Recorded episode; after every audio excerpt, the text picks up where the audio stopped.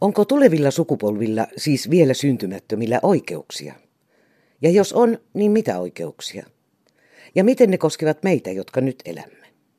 Koskevat sikäli, että jos ihmiskunta ja yhteiskunnat jatkuvasti toimivat niin kuin nyt, että esillä on vain tämä hetki, tämä nykyisyys, niin edessä on loppu, nollapiste.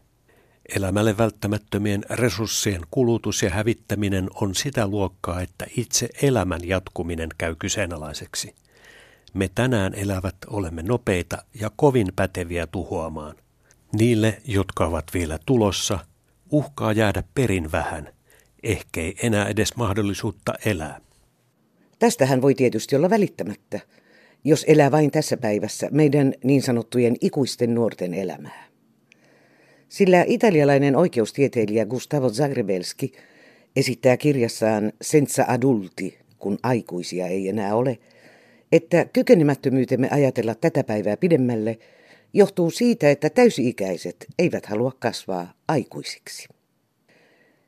Ikuisen nuoruuden ihanne, jota viljelemme, tekee täysi-ikäisistäkin ikuisia nuoria, ikuisia teini-ikäisiä, hän väittää.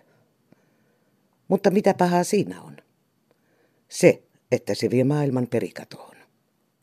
Kun häiriytyy sukupolvien kierto, siis se, että ensin ollaan lapsia, sitten nuoria, sitten aikuisia ja sitten vanhoja, ja ollaan sen sijaan vain joko nuoria tai vanhoja. Toisin sanoen, kun nuoruuden ja vanhuuden väliltä jää puuttumaan se väliikä, aikuisuuden ikä, ja elämä on vain tässä ja nyt näennäisesti rajattomine mahdollisuuksineen, joista nautitaan niin paljon kuin tässä ja nyt vain on mahdollista, niin silloin meitä seuraavien tulevien sukupolvien oikeudet jäävät pelkäksi tyhjäksi puheeksi. Mutta miten voi sanoa, että joku ei ole aikuinen, ei hyväksy aikuisuuttaan tai pelkää sitä? Vanhenemisen pelko estää meitä tulemasta aikuisiksi. Olemme ihmisiä ilman ikää. Lääketieteen, genetiikan kehitys, uudet paremmat elintavat antavat meille illuusion ikuisesta nuoruudesta, jota yritämme jatkaa erilaisin hoidoin. Emme pysähdy, emmekä välitä. Emme välitä muusta kuin tämän päivän ja oman hyvinvointimme hehkuttamisesta, tarkoittaa italialainen Gustavo Zagrebelski. Tällaisiksi olemme kehittäneet myös omat yhteiskuntamme kun yleisesti hyväksyttyinä positiivisena arvoina ovat ainoastaan talouden jatkuva kasvu, kulutuksen ja tuotannon jatkuva lisääntyminen ja toisaalta esitetään ainoana vastakohtana vain pelottava taantuma, niin myös tästä talouspohjaisesta ajattelusta puuttuu siitäkin se väliikä, aikuisuus. Tarkoitan tilaa, jossa pystytään näkemään ja arvioimaan jo saavutettu, vakiinnutettu taso – Pysähtyminen tai vaikkapa vain vauhdin hiljentäminen on katastrofi. Jatkuvan kasvun ja synkän taantumuksen välillä ei tässä katsannossa ole minkäänlaista välivaihetta, niin kuin ei ole väliikää nuoruuden ja vanhuuden välillä. Ja kun ei ole enää muita kuin nuoria ja vanhoja, ihmisen kyvystä tuottaa hänen asemastaan tuotantoprosessissa tulee se kriteeri, joka ratkaisee sanoo italialainen Gustavo Zagrebelski. Joko pystyt tuottamaan ja olet siis nuori, tai et pysty tuottamaan ja olet siis vanha. Paitsi että itse asiassa on pieni mutka. Vapaitten markkinoiden maailmassa olet aina nuori, niin kauan kuin olet kuluttaja. Työmarkkinoilla sen sijaan ratkaisee todellinen ikäsi, ei se, minkä ikäiseksi itsesi kuvittelet. Jos menetät työpaikan neliviisikymppisenä, ei uuden löytyminen ole helppoa.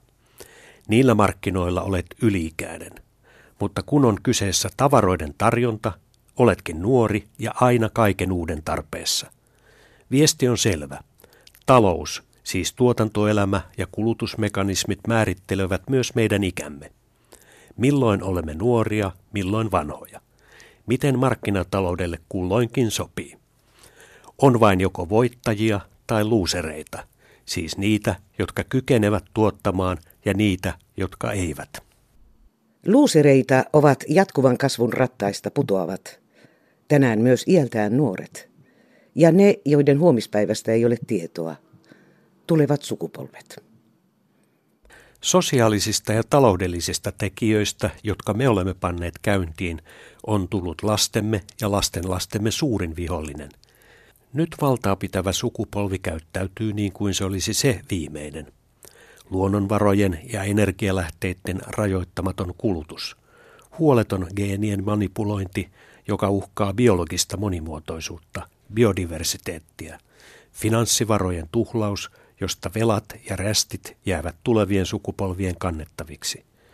Omavaltainen kaiken tuhlaus takaa hyvän elämän meille, jotka kuvittelemme olevamme kuolemattomia, siinä mielessä, että emme tunne vastuuta huomisesta. Ja kun kuolemattomat eivät piittaa niistä, jotka tulevat heidän jälkeensä, maailman kulku muuttuu, historia pysähtyy. Kuolemattomien on aika aikuistua, palata takaisin maanpinnalle, neuvoo italialainen oikeustieteilijä Gustavo Zagrebelski. Niin ikävältä kuin saattaakin kuulostaa, meidän ikuisten nuorten vitaalisuus, halu elää tässä ja nyt koskaan aikuistumatta, koituu tulevien sukupolvien turmioksi, hän sanoo. Aikuiseksi tulemisen pelosta löytyy esimerkkejä hyvin läheltä omasta henkilökohtaisesta elämästämme. Otetaan tämän päivän perhe. Kirjassaan La Familia Adolescente, teini-ikäinen perhe tai perhe ilman aikuisia, italialainen psykoanalyytikko Massimo Ammaniti väittää, että nykyperheet ovat keskenkasvuisia perheitä. Kun niin kuin nyt vanhemmat pyrkivät jakamaan teini-ikäisten lastensa kanssa kaiken, paikat, tavat, keskustelun aiheet, kokemukset, harrastukset, niin nuorten mallista tulee vanhempien malli. Vanhemmat omivat sen. On kuin elämän eri vaiheet sulautuisivat yhdeksi ainoaksi pitkäksi nuoruudeksi. Vanhempien halu jakaa lastensa kanssa kaikki yhdessä, tehdä kaikki yhdessä, yksissä tiloissa, pyrkii korvaamaan heille sen ikuisen nuoruuden, joka nykyään on vallitsevana ihanteena. Sen, mitä yhteiskunta jäseniltään odottaa, ja kypsyyden, aikuisuuden ikä siirtyy aina eteenpäin epämääräiseen tulevaisuuteen. Ja jos ennen jäykissä ja kurinalaisissa kahlitsevissa perheissä lasten tuli ansaita vanhempien hyväksyntä, niin nyt tilanne on päinvastainen. Usein vanhemmat ovat riippuvaisia ja alistussuhteissa omiin lapsinsa nähden. Isä ja äiti, jotka eivät uskalla tai halua olla aikuisia, eivät usein myöskään uskalla sanoa ei. Ja heidän silmiensä alla kasvaa nuori ihminen, jolla ei tulevaisuudessa ole kykyä kestää frustraatiota, minkä halutun tai toivotun asian kieltäminen aiheuttaa. Heidän edessään seisoo kaikki voipa, suurenmoinen, ainutkertainen ja siksi perin hauras persoona. Narsistinen nuori, jolle oma kuvan päivittäisestä esittämisestä ja kertomisesta sosiaalisessa mediassa on tullut elämän keskiö. Sanoo italialainen psykoanalyytikko Massimo Ammaniti. Mutta onhan kasvavien lasten kanssa eläminen aina ollut haastavaa. Mikä siitä nyt on tehnyt erilaisen? Nykypäivänä ei esimerkiksi viisikymppisten elämä ole sama kuin ennen. On tunne ja tieto siitä, että kaikki voi vielä muuttua ja vaihtua, jopa perhe, jopa oma identiteetti. Olemme valmiita muuttamaan senkin. Ja niinpä samassa perheessä vanhemmat ja lapset elävät rinnakkain kukin nuoren ihmisen elämää, samaa ja sittenkin erilaista. Jos ennen perhe hallitsi lapsia, niin nyt perheet ovat liiankin usein teini-ikäisten lastensa oikkujen uhreja. Perheessä, missä teini-ikäisten kanssa elävät nuoruuden illuusion pysähtyneet vanhemmat, ei perheenjäsenistä kukaan halua tosissaan emansipoitua. Sillä yhdessä elämisen lopettamisesta on tullut ylen traumaattinen prosessi. Siinä tilanteessa aikuistumista pelkäävä vanhempi tekee kaikkensa saadakseen kurottua umpeen kuilun itsensä ja varttuvien lastensa välillä. Ja paras ratkaisu näyttää olevan se, että heistä itsestään tulee nuoria. Jälleen kerran nuoria. Nuoria niin kuin omat lapset. On kuin perheissä vanhemmat eivät tohtisi olla oman itsensä ikäisiä, siis aikuisia. Elämme väärin paperein toisten ikää omien lapsiemme ikää. Vääristämme niin heidän kuin meidän oman maailmamme, sanoo italialainen psykoanalyytikko Amaniti. On kuin vanhenemista kauhistuen, päättäisimme pysyä ikuisesti samalla viivalla, ikuisesti tässä samassa päivässä. Ja koska olemme kuolemattomia, emme myöskään tiedä, mitä on vastuu tulevaisuudesta. Olipa kerran kaukainen, vehreä, palmumetsien peittämä saari keskellä suurta valtamerta. Ensimmäiset asukkaat saapuivat sinne noin tuhat vuotta sitten, rakensivat majansa, viljelivät ja kalastivat, pystyttivät suuret perheensä ja loivat kymmeneen klaaniin perustuvan yhteisöjärjestelmän. Se oli pääsiäissaari. Alkuasukkaiden kielellä Rapanui.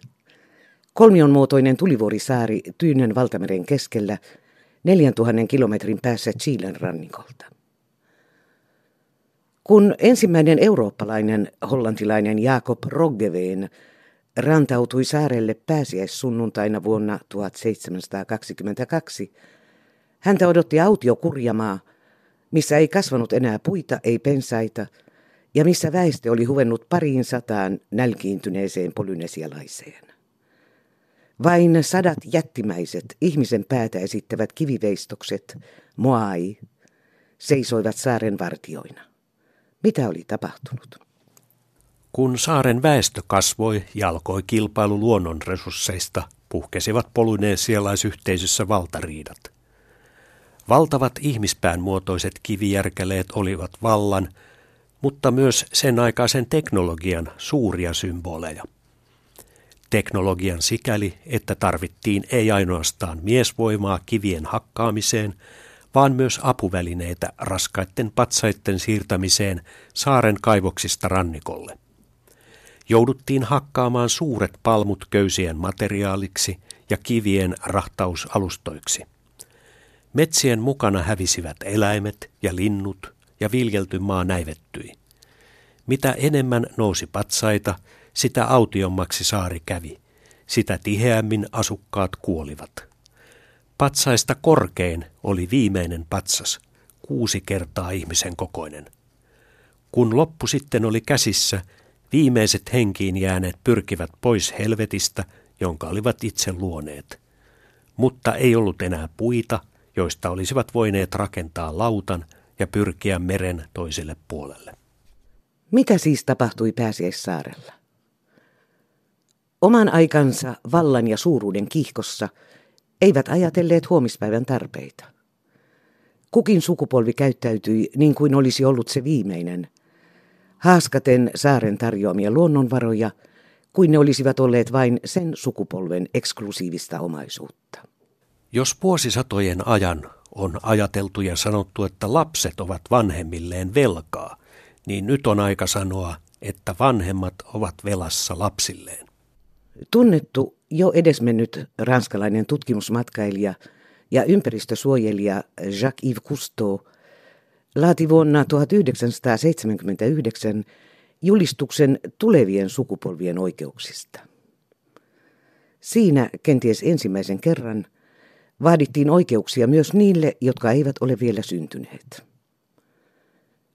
Les droits de ceux qui nous succéderont soient inscrits dans les devoirs de ceux qui existent. Tulevien sukupolvien oikeudet on kirjattava nykyisten sukupolvien velvollisuuksiksi.